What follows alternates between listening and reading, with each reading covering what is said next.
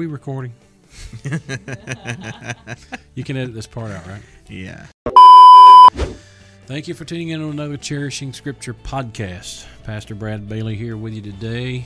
Zachary Taylor behind the microphone at the sound booth, making us all sound good. Also got Jeremy Boggs here to my left. Trying out some new equipment today, man. We're upgrading. Yeah, getting making it real, man. We're actually looking like a real studio this time, yeah, instead of just an empty room. Mic, table, booze, yeah, lights. It's crazy. This used to be your office. Yeah. And now it's a... yeah, this has been everything. This room here has. It's been just about everything. And it was way too small for my office. I'm glad we... yeah. I'm glad I got to upgrade on that. Great message, by the way, this morning. Bless you. That was awesome. Praise the Lord. So, really enjoyed that. So you've been getting these on YouTube, man. That's great. Yep. So if you... these are usually the week of, is what I've been noticing. Yep. So I usually do Sunday mornings on Mondays. Wednesdays I'll do Sunday nights, and then Saturdays I'll do Sunday school. So if you can't watch them live stream, you can always just go back later.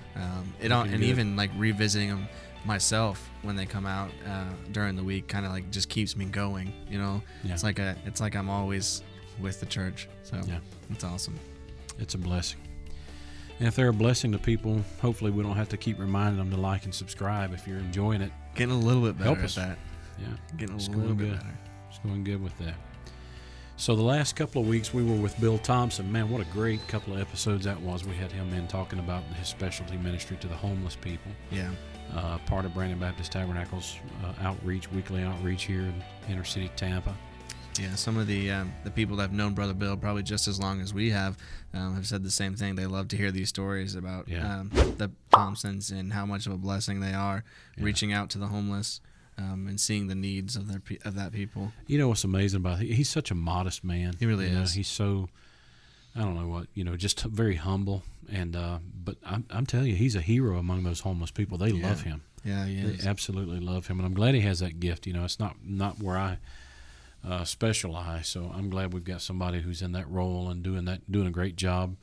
Don Venable helps out on Monday nights, and Brother Thompson and some of the other churches in the area work their thing on Saturday nights. So they were actually out last night, if I understand. Yeah. Yeah. So working out really, really good. So that kind of took up 2 weeks. We actually invited Brother Thompson to come in and help us talk about the works of the flesh. Yeah. And then we got semi-distracted about the homeless ministry, which is a good distraction. Nothing wrong with that. We certainly enjoyed the discussion with him. And I'm hoping we can have him back sometime. I really do. He's to do some more of that. He is...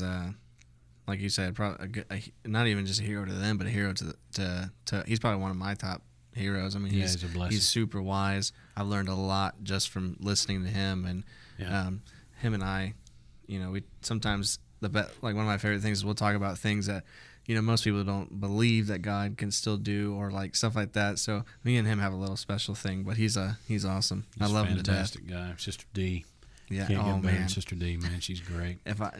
You have to hug her every service. Yeah. And if you don't, she will hunt you down. She was on her feet this morning, hands in the air, rejoicing during the song service, man. Just a blessing. She is awesome. Real deal. Real deal. A lot of our younger ladies around here can learn a lot from her. We have some younger ladies that are really kind of off the straight and narrow. I won't call any names, but we're praying for that as much as we can, for revival among our young women. They desperately need it. Zach's wife's here in the studio with us as well, by the way. Oh, is she? Okay. Oh, I'm sorry. I didn't see you back there. So anyway, back to the scripture fine. Here. She doesn't like Waffle House, so. Yeah. What's wrong with Waffle House? You people with your Waffle House bans.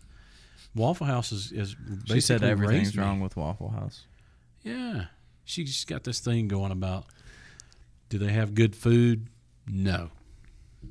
Do they have good service? No. Is their facility clean? No. Do they have attractive waitresses? Do they have attractive waitresses? No. Does pastor love to eat there? Yes. Then why do you go there? Oh, it's a Southern thing. You just got to try it. Yeah. You got to try it, man. You got to try it. So a couple of precious weeks away from Galatians chapter 5, and we're getting to the end of this. We have the balance of chapter 5, and then chapter number 6 is going to be our closing here in the book of Galatians. But we sort of gotten bogged down in this list of the works of the flesh, Beginning up in verse 19, he started out, now the works of the flesh are manifest, which are these: adultery, fornication, uncleanness, lasciviousness. We talked about all of those.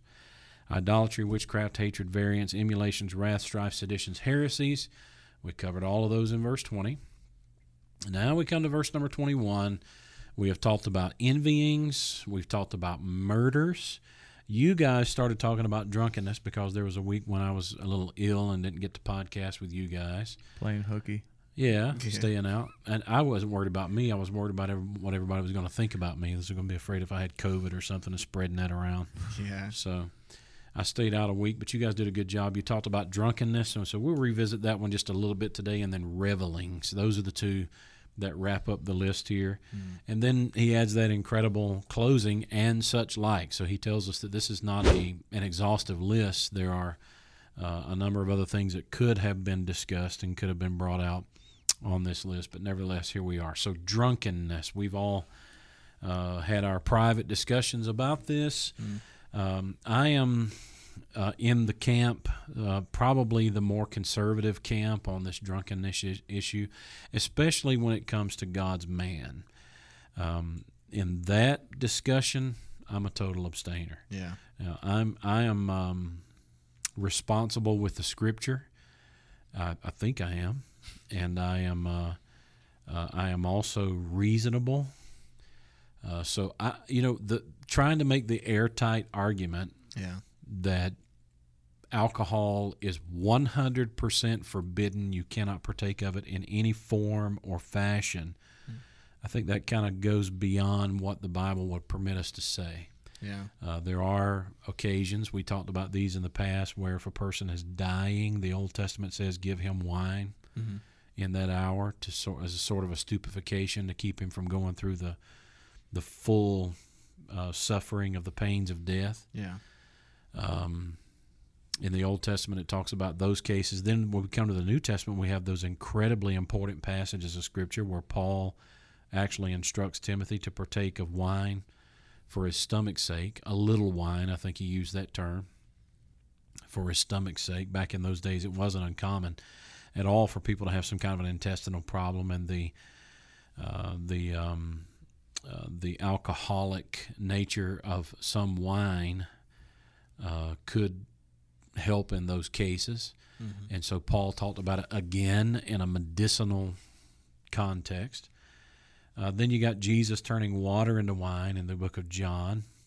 So there's a lot of debate about that. You got that famous sermon clip online of that evangelist saying, Jesus was not a bartender and all of those things. And I would agree with that. Jesus was not a bartender, but at the same time, there are certain allowances for the use of alcohol. I think for me, with my history, with my past, I think the wisest thing for me is to be a total abstainer. Yeah. That's what I'm most comfortable with. And I'm not here to cast stones or so on and so forth. This word, however, is an obvious word. Okay, yeah. We're not talking about partaking medicinally. He uses the word drunkenness here, right, which is absolutely clearly staggering drunk, overwhelmingly partaking of what is forbidden. And so that's one of the works of the flesh. Yeah. If you know that you're living in the power of the flesh and living under the dictates of the flesh when you cannot control your appetite for wine. Yeah. Yeah. I said it last podcast, and I felt, I told somebody this week or a couple weekends ago when they were listening to it, I said I felt kind of bad that I had said this, but it's almost something true is, at the end of this verse, Paul says these things will not inherit the kingdom of God, and drunkenness is a way for people to, they look to that as a way to handle their problems. They look at it as a way to deal with whatever they're going through. That is their hope. That is their faith to fix that. So rightfully so, you chose that. Right. You chose that. So Paul's saying here, okay, you got two choices. You can choose drunkenness, because a lot of people, they honestly use that to deal with their discouragement, or you can look to the kingdom. Yeah. Which one do you want? Exactly. And I want the kingdom all day long. If it's an either or condition, I think that's what we're dealing with here. You're either because, you know, verse 22 is the fruit of the Spirit. So it's an either or thing. It's either works of the flesh, verse number 19, or it's the fruit of the Spirit. And that's what he's pointing out here, is that this is a substitute for the fruits of the Spirit. Yeah. And, you know, in that context and under that kind of a condition, I would 110% agree that you need to be an abstainer from alcohol. Yeah. I mean, anytime the Bible talks about drunkenness, there is never an occasion where it's a positive light. No. You think of, and this is kind of where, Pastor, you mentioned a little bit, and I've talked to you about this before. I use, for me personally, one of the hermeneutics that you learn. Is I use the principle of first mention on this. When it's first mentioned in Genesis, it has a negative connotation to it. Very negative. Which follows up. Which, if I'm not mistaken, is Noah, right? Mm-hmm. Noah, correct. And then I believe, would the next one be Lot? I believe, with his daughters. I think so. And then his daughters made him drunk, and he lay with his daughters, and that's where Amnon and, not Amnon, the Ammonites and the Moabites came from. Yeah, so... there's that, and I mean, you could go on. I think of David getting Uriah drunk, trying to get him to sleep with his wife.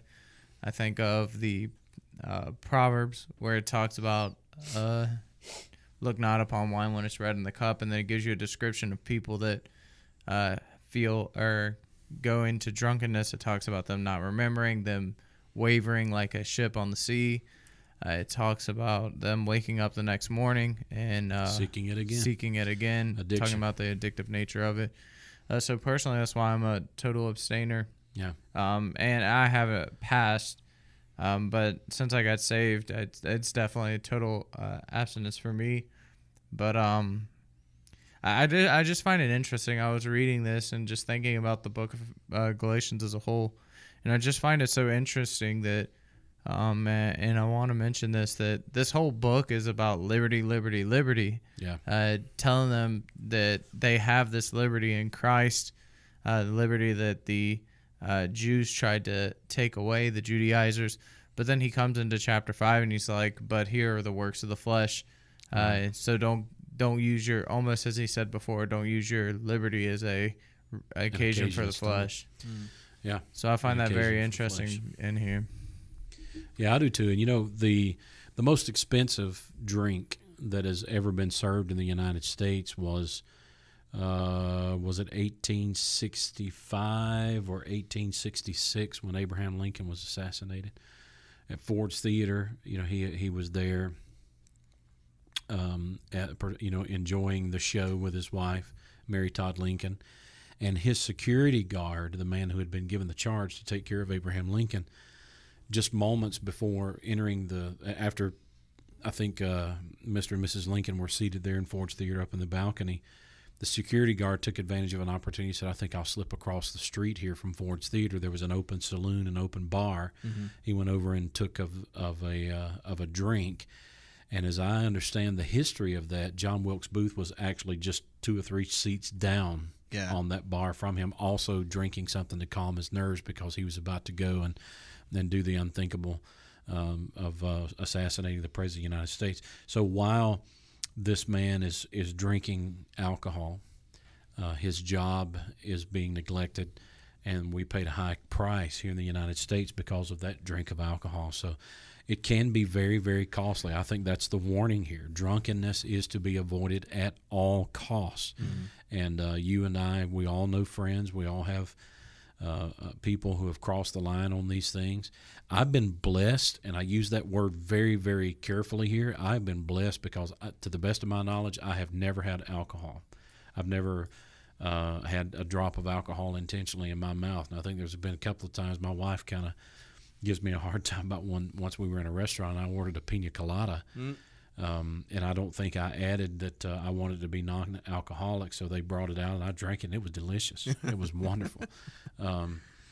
If that actually happened, I don't think I partook of anything that night. If I did, I know it was unconsciously, but I didn't feel that much different, you know, and so I still have the testimony that I've never intentionally partook of anything. But there are people who have. Mm-hmm. Have made the mistake, crossed the line, paid the price, got a DUI, lost their driver's license. Yeah, and that's what Paul's talking about here. Yeah, is a constant state of of drunkenness. Yeah, there's no moderation. There's no inhibition. It's just full on intoxication, full on drunkenness. And I think the next word in here, if I've studied it correctly, it ties in with drunkenness, doesn't it? Revelings. Revelings is like a partying. Yeah. Revelings is the party, and yes, they do go hand in hand, you know, the drunken party.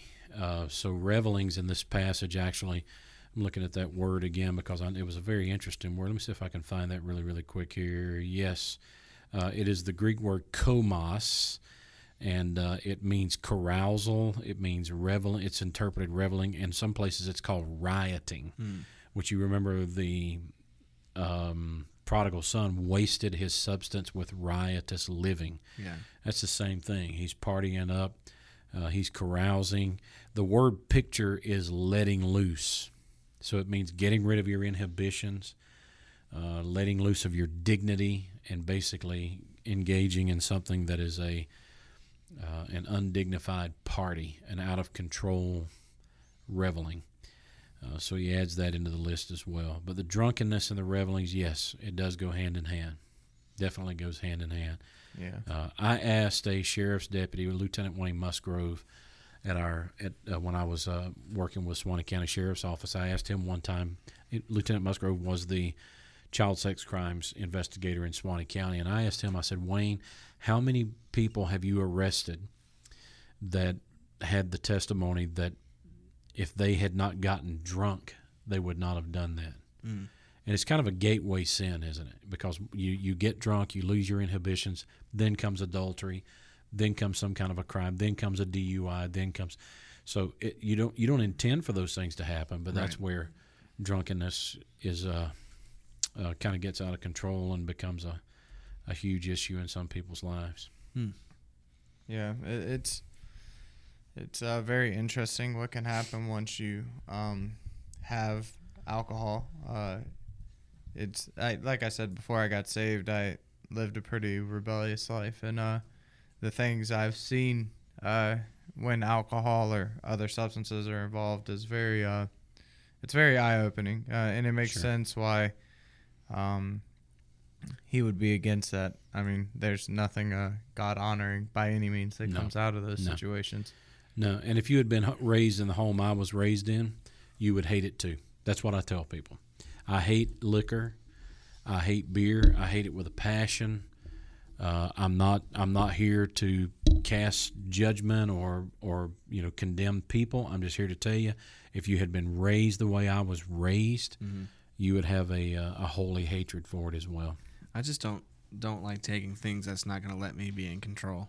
Well, that's why the Bible says a man of God can't take it. Yeah. There are two people the Bible says absolutely abstainers: princes, which today would be politicians, and priests or men of God. So. You lose your judgment. Yeah, you're losing your inhibitions. Your clarity of thought is stolen away by these things. So we don't need politicians drinking. No, I said this last time too. Like what's the chances of someone who's drunk actually getting saved while they're drunk?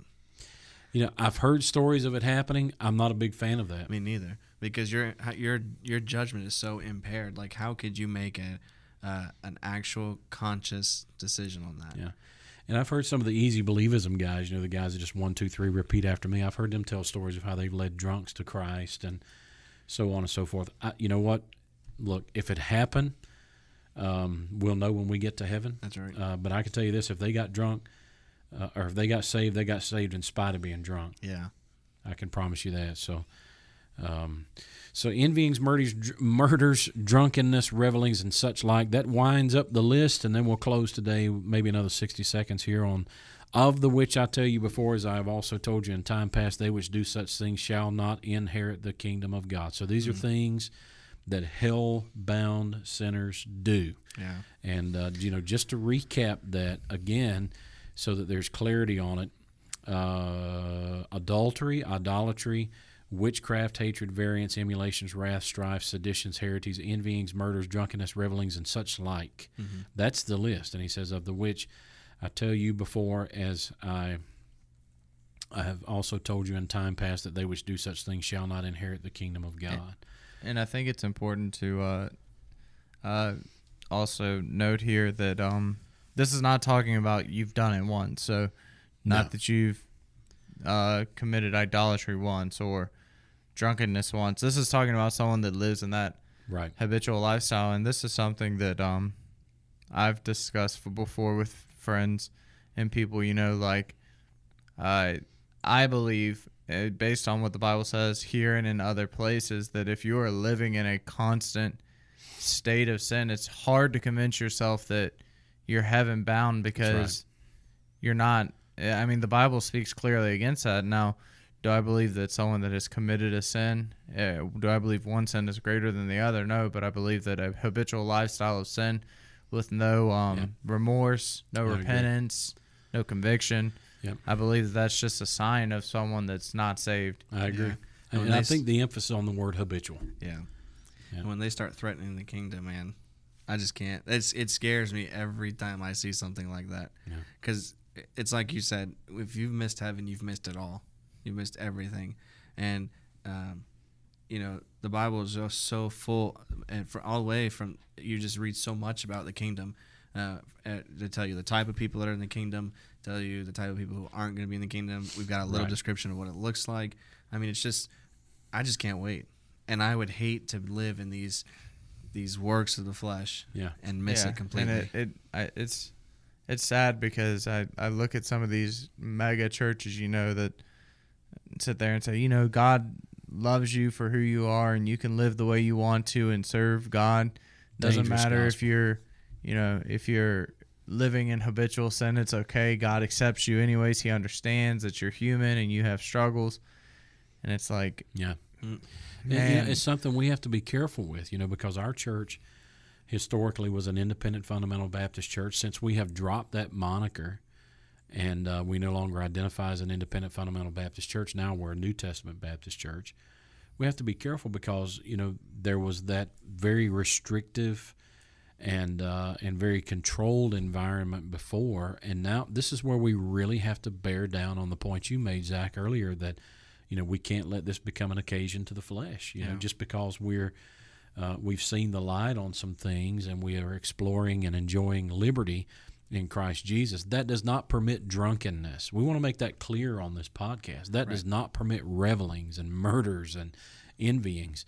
And again, going back to the point you made, Zach, I know I have some brothers and sisters in the Lord that have envied and have been drunk. And so what he's talking about is the uninterrupted habitual lifestyle. He's not talking about occasional stumbles into sin. He's talking about the uninterrupted lifestyle of drunkenness and envyings and idolatry. Well, it's like what you talked about with sin, iniquity, and transgression. It's not the accident. It's a huge difference.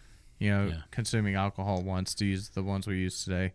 It's the transgression of over and over again, going back and seeking it. Right. And that's not to say that Christians don't have addictions. Right. You know, I think there are snags and temptations that even Christians have to battle from time to time. You know, this has been a good section. I'm kind of sad to see it go, but this is 8. Yeah, this will be podcast. Eight part on the works of the flesh. Part 8 of the podcast series here, dealing with the works of the flesh. And so we've given it plenty of attention. We've given it a lot of time. And I'm excited next time to be able to come back together with you guys and talk about the fruit of the Spirit. It's an equally important list: love, joy, peace, long-suffering, gentleness, goodness, faith, meekness, temperance. Against such there is no law. So that'll be our target for the next time. Yep. And we've enjoyed you listeners. We thank those of you who listen and like and subscribe, and those of you who comment. Very helpful.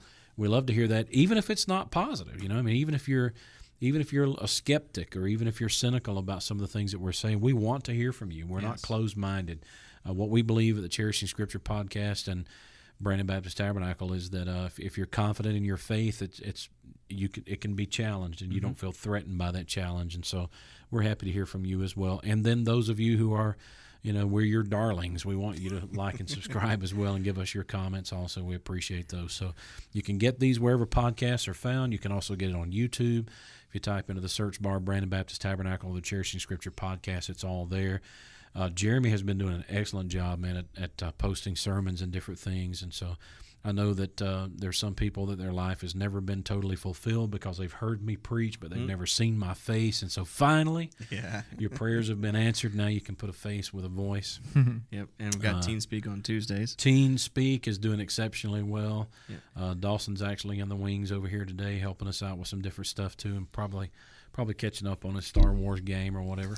And the verse of the week's on Monday. Yeah, and you got that right, actually, Pastor. Verse of the week is looking great. Man. Everybody, also, we usually don't mention this, but I also want to mention, just in case, we just updated our giving information online. So if you ever wanted to go and actually give to the Cherishing Scripture podcast, you can actually go online and give there, and you can write in the comment section that you would like to give it towards that, and whatever you give, it'll be used. Like Absolutely. They said, we upgraded a camera, and we're going to try to get some more equipment upgraded. So BrandonBaptistTabernacle.com. You can go to the giving section there and give whatever you like. Mm-hmm. We promise you every penny of it goes to where you designate it to. We have our word on that, and we can prove it to you if you want. So, yeah, a lot of opportunities to give, a lot of opportunities to serve. Yeah. And we appreciate your prayers. We really, really do. Yeah. So join us again next time. Zach Taylor, Jeremy Boggs, Pastor Bailey.